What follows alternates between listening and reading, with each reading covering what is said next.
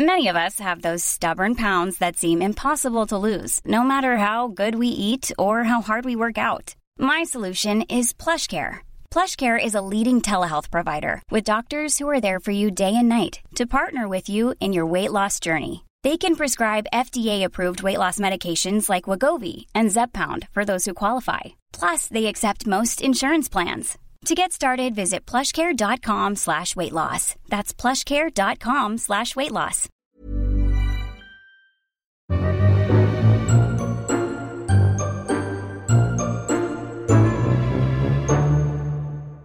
Hello, and welcome back to the Forgotten Origins of Fairy Tales, the podcast where I look into the truth behind our best loved children's stories.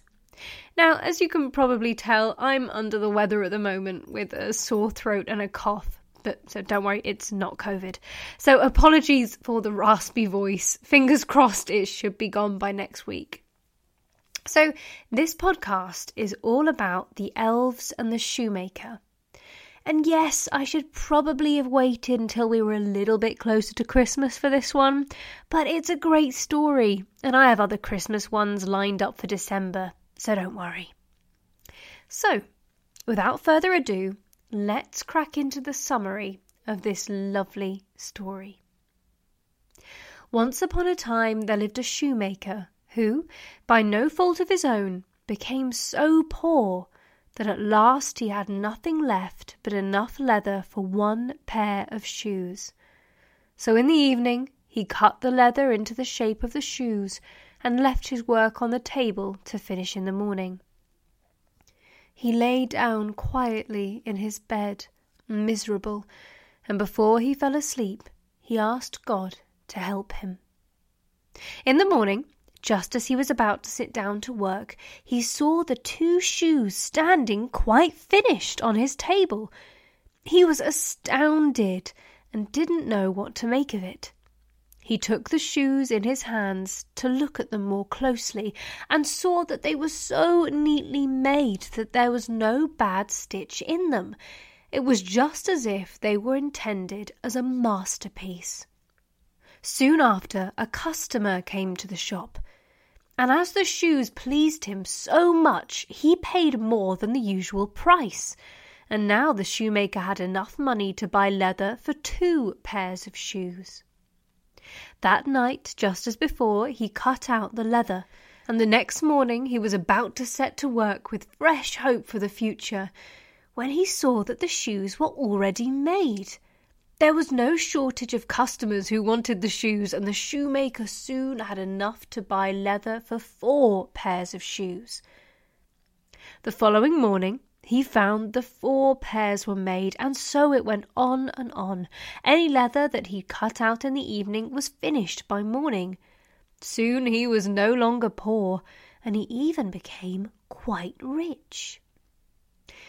Now, one evening, not long before Christmas, the man finished cutting out the leather, as usual, but this time he said to his wife, Let's stay up tonight to see who it is that lends us this helping hand. And the woman liked the idea and lit a candle. Then they hid themselves in the corner of the room behind some clothes which were hanging there and watched. As soon as the clock struck midnight, two little elves came into the room both without any clothes on, and sat down by the shoemaker's table. They took all the work which was cut out before them, and began to stitch, sew, and hammer so skilfully and so quickly with their little fingers that the shoemaker couldn't turn his eyes away. And they didn't stop until all the work was done and stood finished on the table. And then, giggling to each other, they ran quickly away. The next morning the woman said, The little men have made us rich, and we really must show them how grateful we are for it. They run about with nothing on, they must be so cold. I'll tell you what I'll do. I'll make them some little shirts, coats, vests, and trousers, and knit both of them a pair of stockings. You can help too.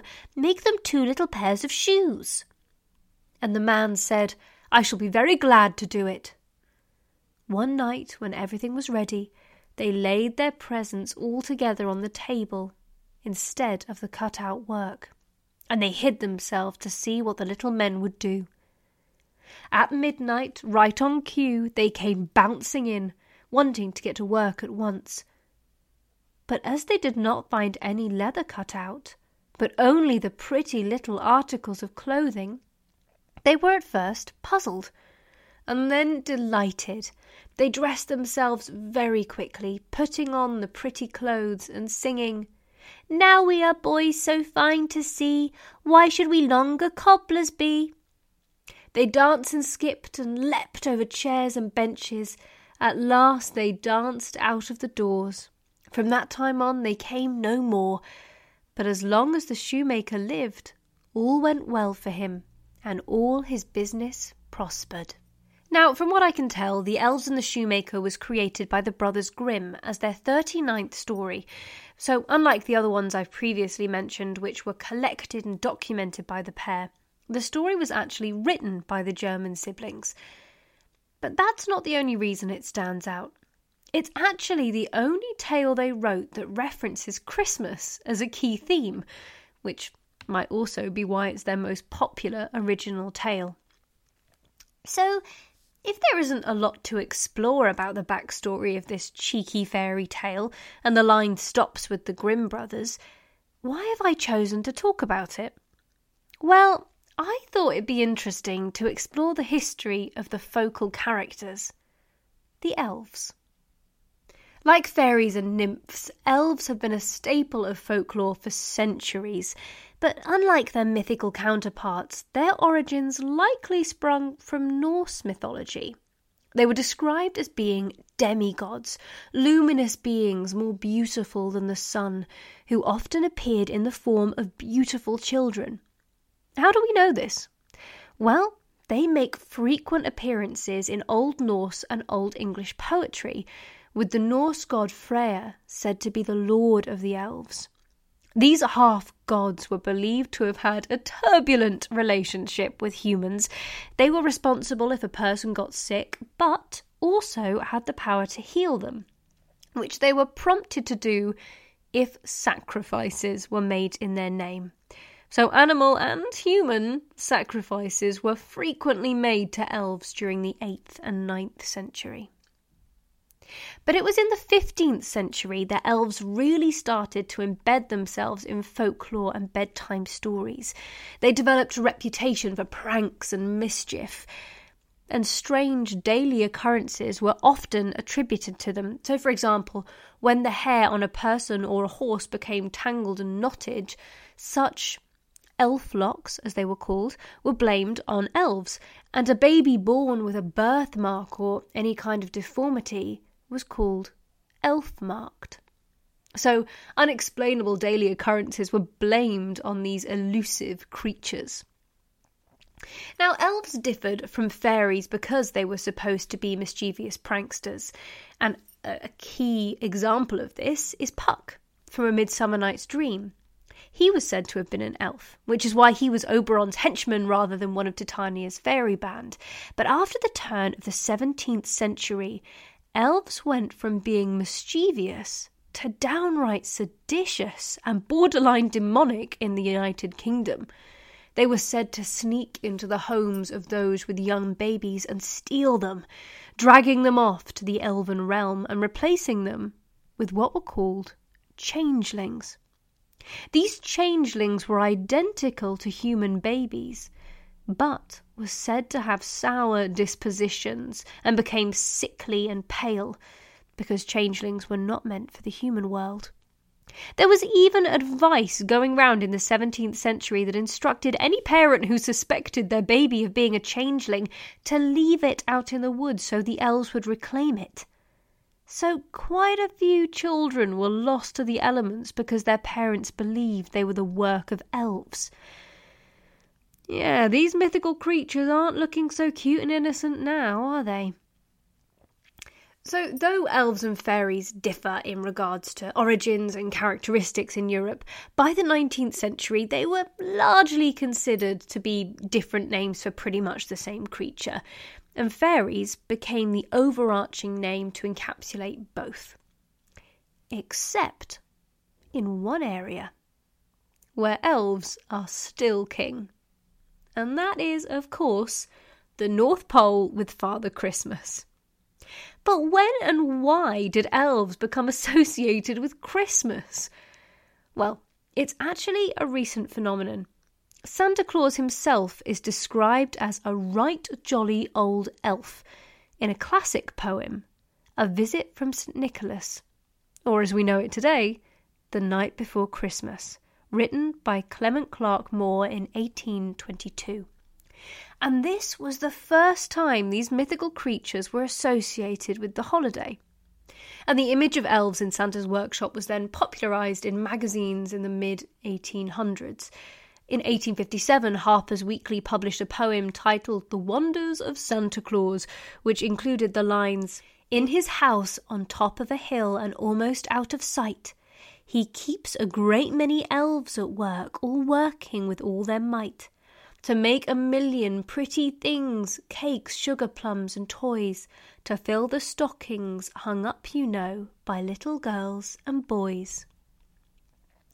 And if you want to get political about the whole Father Christmas situation, there are those who have argued the workshop stands to represent a romantic vision of American capitalism which would make sense timing wise. I won't go into it too much now because it's a little bit off topic, but if you are interested, historical economist Penn Restad has written an interesting thesis on this, which you can find online. And if you'd like to know more, you can message me over Instagram, and I'd be more than happy to send over my resource list for this podcast, as it is fascinating. Anyway, moving on. Though elves have been resigned to holidays and children's books for many cultures today, there are some areas of the world where belief in these creatures is still commonplace. Iceland, for example. According to a 2015 study, about half of the residents of Iceland believe in elf like beings known as Huldufólk, hidden people. Or at least don't rule out their existence. In fact, the supernatural beliefs are so strong that many road construction and building projects have been delayed or rerouted to avoid disturbing the elves' homes.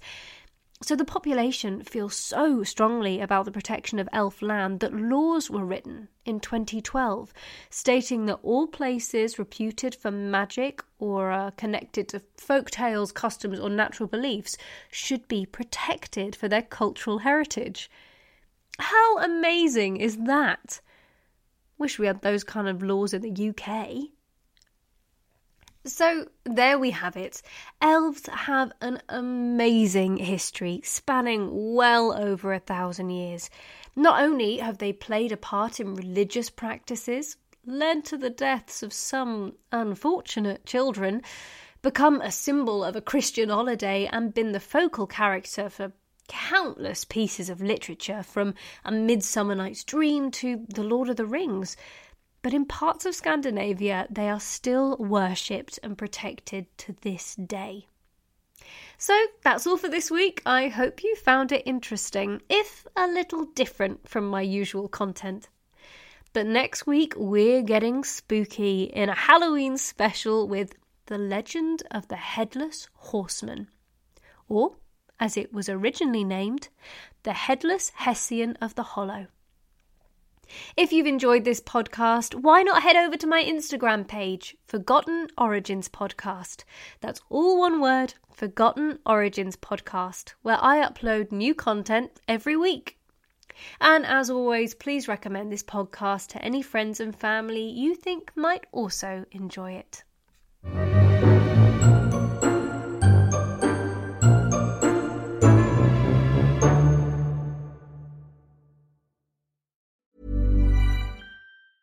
Planning for your next trip? Elevate your travel style with Quince. Quince has all the jet setting essentials you'll want for your next getaway, like European linen, premium luggage options, buttery soft Italian leather bags, and so much more. And is all priced at 50 to 80% less than similar brands. Plus, Quince only works with factories that use safe and ethical manufacturing practices. Pack your bags with high-quality essentials you'll be wearing for vacations to come with Quince. Go to quince.com slash pack for free shipping and 365-day returns.